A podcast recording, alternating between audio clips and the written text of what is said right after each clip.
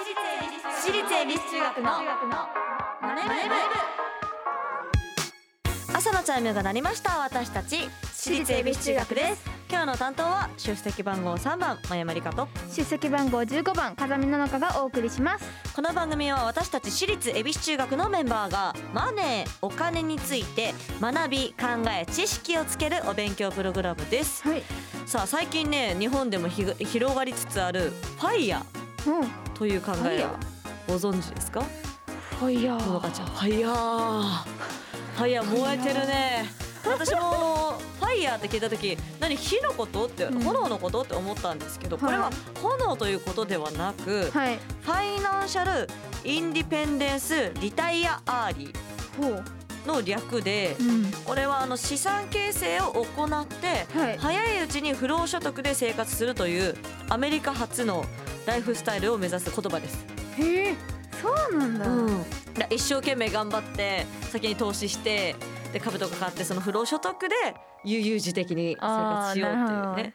おーいいですね。ねすごいよね、うん。この日本でもねそのファイヤーを達成するために積極的に投資を行っている方が増えているようで。そうなんだ。そう。最近の若者は燃えてるんですね。燃えてるんですね燃えてるんですね。まあ私たち私立恵比寿中学もねこの番組でうん毎回お題を決めて予習そしてメンバーが先生となって勉強していきます。はいえー本日のテーマはなんで上場するの？うんそしてこのマネ部でお金を勉強していつかは自分たちで事業計画まで立てられるようになりましょ番組ではメッセージをお待ちしています、うはい。メンバーと一緒に学びたいお金にまつわる疑問質問をお待ちしています。はい。ラジオ日経エビチューマネ部ホームページメッセージフォームからまたツイッターハッシュタグエビチューマネ部でお待ちしています。それでは私立恵比寿中学のマネ部今日も始めていきましょう。ののかちゃん修行の挨拶お願いします。起立気をつけ礼私立恵比寿中学のマネ部。この番組は東京証券取引所の協力でお送りします。アリとキリギリス。お先に失礼します。アリ課長今日も残業ですか？大変っすね。キリギリス君お気楽な君とは違うんです。私は会社のために身を粉にして働いてるんです。それが私の将来のためでもあるんです。僕だって将来に備えていますよ。君が？何を？長期投資の資産形成をしています。資産形成って簡単に言うけどね誰だってできるもんじゃないだろうよ。つまりはコツコツ働くしかないんです。いえ僕らだけじゃなく自分のお金にもコツコツ働いてもらうんですよ。こんな時代に働くことだけに自分の将来を託す人生でいいんでしょうか？つまりコツコツ貯めるコツを知る。JPX アカデミーオンライン講座投資に関する最終決定はご自身の判断でなさいますようお願いいたします。東京証券取引所。私立恵比寿中学の。マネツイッターハッシュタグエビチューマネ部でお待ちしています。今日の授業はなんで上場するの？ゴロゴロゴロうんうんうん。あ今日はね前山先生が授業を始めていきたいと思います。えー、お前ら株とかな？投資とかな？上場とか？このマネー部で学んではきたがな？まだまだなんでと思うことがたくさんあるだろう？まあ先生はなもうな大人だからもう25歳だからな。もちろん全てわかっている。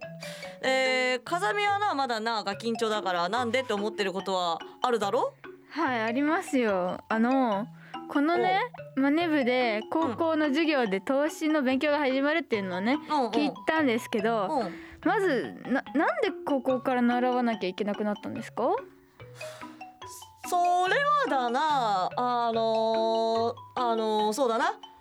風見それはだなあれだな。あのー、今ぐらいのちょうどなこう先生ぐらいの年齢のなあのー、ぐらいの大人がな、うん。あのゆとり世代だったりとかしていろんなな 社会のことをなを舐めてかかっていろんななちょっとな失敗などをしてきたから人間はな学ぶ生き物なんだ。うん。じゃあさ早いうちにな、はい。お金の勉強でもしておけばお金にもっと興味を持っておけばっていうな人間の失敗がここに生かされてるんだ。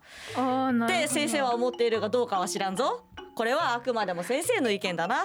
あじゃあな教科書16ページ目なんで上場するのを今日は開いていきましょう、はい。それじゃあ授業を始めます。まず一つ目だな、えー株式会社は証券取引所という場所で株式を上場させることができる、えーところでな、はい。風見は上場というのはどういうことかわかるか？聞いたことはあるんですけど、うんうん。もう全然わか知らないんですよ上場。はい。わからないのか、はい。上場というのはなあの会社が発行する株式をうん。証券取引所という場所でな、はい。売買できるように証券取引所が資格を与えることだ。おおなるほど。はいはい。そう。わかるか、はい。で上場するためにはな厳しい審査を通過する必要があるが、うん。それでもなぜ会社が上場したいって思うのかというと、うん。えっ、とな億単位にもなるあるものを手に入れてうん。会社を大きくするためなんだ。はいわかるか？この億単位のものとは何のことでしょうか？億単位？でもお。う、今までやってきたのうん。をちょっと考えて言うと、うん、株とかってことで合ってるんですか？億単位の株。億単位の株を持っていたらな一気にこうお金持ちになる可能性もあるけど。あの自分たちの会社が発行する株式をうん。買ってもらうんだ。億単位のそれ株は、うん。あのお金ではないだろ？はい。株だけたくさん持ってっても仕方がないだろ？そうです、ね、株を何に還元換金しなきゃいけないんだ？お金。そうだろ、はい。っていうことはこれは資金を手に入れるためなんだな。会社はな。なるほど。そういうことだ。はい一、つ目は資金を手に入れるためということだな。はい、はいそして二つ目、まあ、上場するメリットはねあるがな大変な面ももちろんある。うん。え例えばな上場すれば会社の情報開示を常に求められるんだ。うん情報開示ちょっと頭にハテナが浮かんでるけど、うんいろんな情報を教えなきゃいけない例えばアイドルだったらスリーサイズ公開みたいなことをしなきゃいけないんだよ わかるか？はい、オッケー。でなるほど。またなはいはい上場する準備のためにな時間やコストがかかって上場してからも情報開示のための業務が増え、うんつまりそこに人員を当てるためのコストもかかるんだそうですね。スリーサイズ測ってくれるスタッフさんも必要だろ？そうですね。そういうことだ。えー、な他にもな〇〇が納得する経営を行う必要もあるといったことも挙げられるが、はいこの〇〇に入る言葉は何だと思う？え？ー、え？ー、さっきちょっとな株なんて話もしたが、はい。株なんだ？株この株式を買ってくれる人たちのことだな。株主。お正解だ。そう100点満点正解だ。これは株主です。はい。そして3つ目だな、えー上場すると大変なことも多いですが、うんえー数々の条件をクリアした企業であることからそれだけ会社の信用やステータス、知名度などが高くなり、はいそれによって資金だけでなく優秀な〇〇が集まりやすくなるといったメリットもあるんだはい。これは一体何が集まるでしょうか？えー、でも優秀な人材ってことじゃないんですか？正解だ。今日も勉強になったな。はい。それじゃあな今日もなあの先生よりももっと上場そしてお金のことにまつわることにね、詳しい特別講師を呼んでおります、はい。お金に詳しいおじさん1号東京証券取引所の森本健介さん略して森健さんですはい。よろしくお願いしよますろしくお願いします。バブル崩壊後始末世代おじさん一号森健です。わお助かりました後始末してまいりました。はい。えっと、会社が上場する理由は、うんあの資金を得るためということですが、改めて詳しくそのなぜ資金を得るためなのか教えてください。もともとはね始まりはですね、はい。皆さんも学校で勉強したことあるかな？東インド会社っていうの聞いたことある？東インド会社聞いたこと。うん。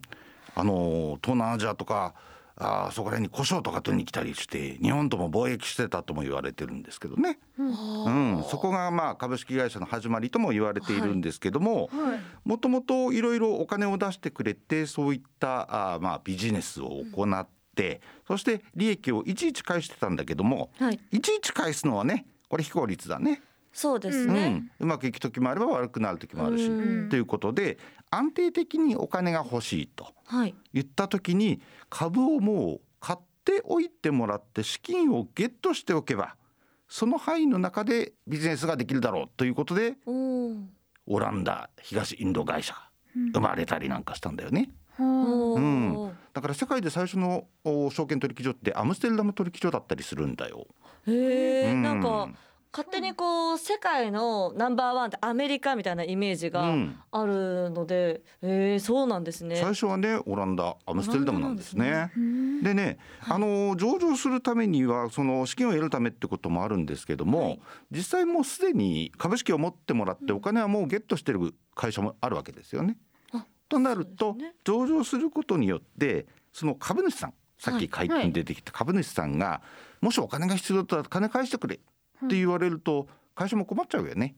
これ借金じゃないからね。うん。うん、えー株返すんでお金返してくれって言われると困っちゃうんでじゃあその売買できるところを証券取引所としてうん。そこで売買してもらおうなんか仲介業者みたいのを置いそうです置くってことそうですそうです。仲介の人たちに集まってもらってルールを決めて売買をしてもらおうと。うん。うん。それじゃあその上場する企業とあの上場しない企業っての違いは何なんですか？上場しないとですね私この会社に出資したんだけど株券持ってるんだけど誰か買う人いませんか？って言ってあっちこっち探して回らないといけないというああ、そっか。効率がそれ悪いね。もまた効率が悪いですうね。ん、これは大変だうんということになるので、上場した会社は取引所で売買しようねっていうルールが初めて行われたのが証券取引所なんだよね。なるほど、うん。その上場するためには厳しい審査とかが待ってるんですか？そうそう。だってわけのわかんない会社さんとか持ち逃げしちゃったりなんかする会社さんとあか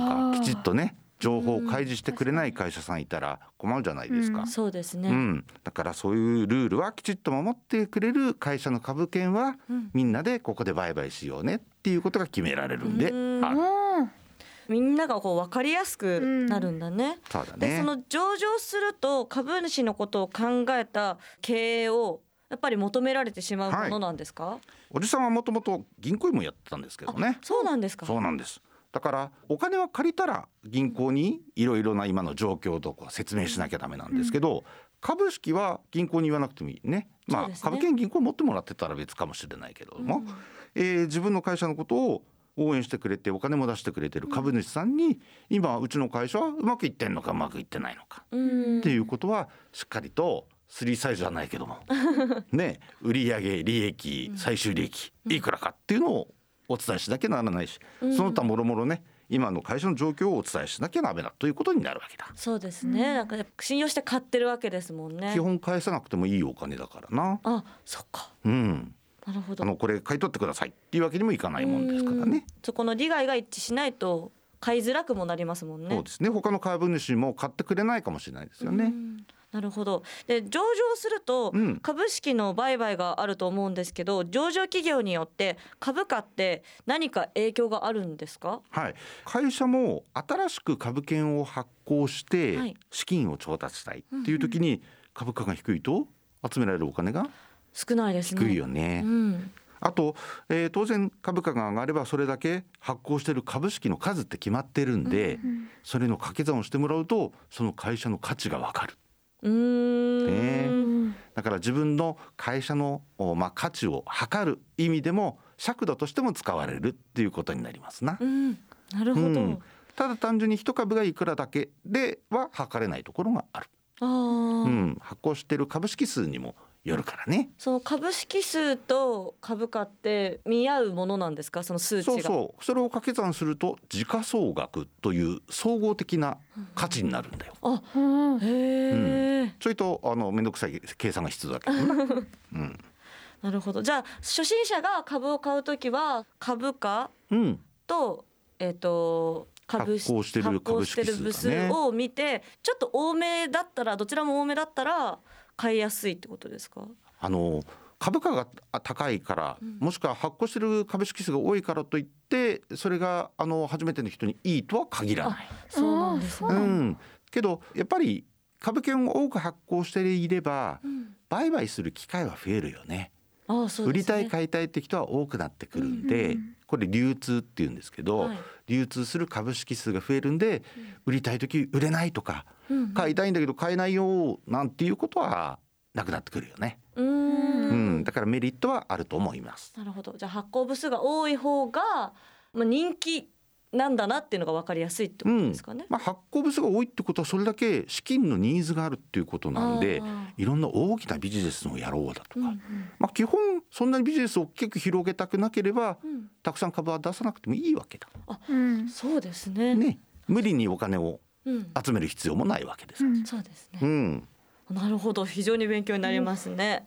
であのその上場するメリットは、はいあの資金調達以外にもあるんですか？そうですね。最近は非常に上場してくれる会社さんのインタビューなんかもしてるんですけども、はい。多いのはねさっき言ってくれた人材ですね。人材、うん、やっぱり東証に上場している企業だからっていうことで就職活動の対象にしたいだとか、ううんん。あと親御さんが安心してくれるだとか、うん。あとこの会社で厳しいかもしれないけど経験を積んで独立したいとかっていうようないろんなニーズがあったり、あのするので人気が高まるという傾向がありますね。ただ上場してなくても人気ある会社さんはたくさんありますけどね。そうなんですか、うん、それはたくさんありますよ。ただあの社会的信用度っていう点では増しますよね。ああなるほど、うん。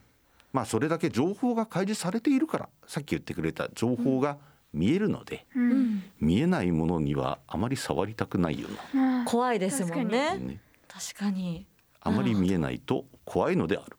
うん。なるほど。なるほど。ありがとうございます、はい。今日も勉強になりましたね。はい。最後に今日のなんで上場す。るのを真山先生なりにまとめると信頼とニーズを増やすため。次回もしっかりお勉強していきたいと思いますラジオ日経私立恵比寿中学のマネブ。私立恵比寿中学のマネブ。私立恵比寿中学のマネブ。もうエンディングとなります。はい。本日はねなんで上場するの？を学んでいきましたね。はい。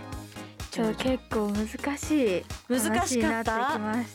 そうだね難しくなってきたね。うん。でもこの仕組みがね理解できたらすごくなんか分かりやすいうん内容だったんじゃないかなと思います。でそんな私立恵比寿中学からお知らせです。はい。ライブアルバム「エビ中修正とオケラと音楽の輝き」題して「中音2021」が現在発売中です。はいそして9人体制初のアルバム「私立恵比寿中学」が3月23日に発売されます。うん。メジャーデビュー10周年にして初のセルフタイトル作品となります。はい。また現在このアルバムからの第1弾リード曲「Anytime Anywhere」が現在配信中です。そして、はい。ライブのお知らせが？そうですね、はい。えっと4月16日土曜日から春ツアーがスタートいたします詳細は後日発表いたしますので。はい私立恵比寿中学のねオフィシャルはい。サイトを詳しくはチェックしてください、はい。さあここで次回の授業を発表します。はい。宿題は上場企業のクラス替えはい。です。もう。上場した企業のクラス替えの話をするので上場についてね今日の放送を何度も聞いて学んでおいてください、はい。えー番組ではメッセージをお待ちしております。今日の授業の感想次回の宿題についてメンバーへのメッセージの宛先はラジオ日経エビチューマネブホームページメッセージフォームからまたツイッターハッシュタグエビチューマネブでお待ちしております。それではまた来週私立恵比寿中学のマネ部ここまでのお相手は出席番号3番真山理香と出席番号15番風見の中でしたお疲れ様でした。私立恵比寿中学のマネ部この番組は東京証券取引所の協力でお送りしました。投資に関するご判断はご自身の責任において行われますようお願いいたします。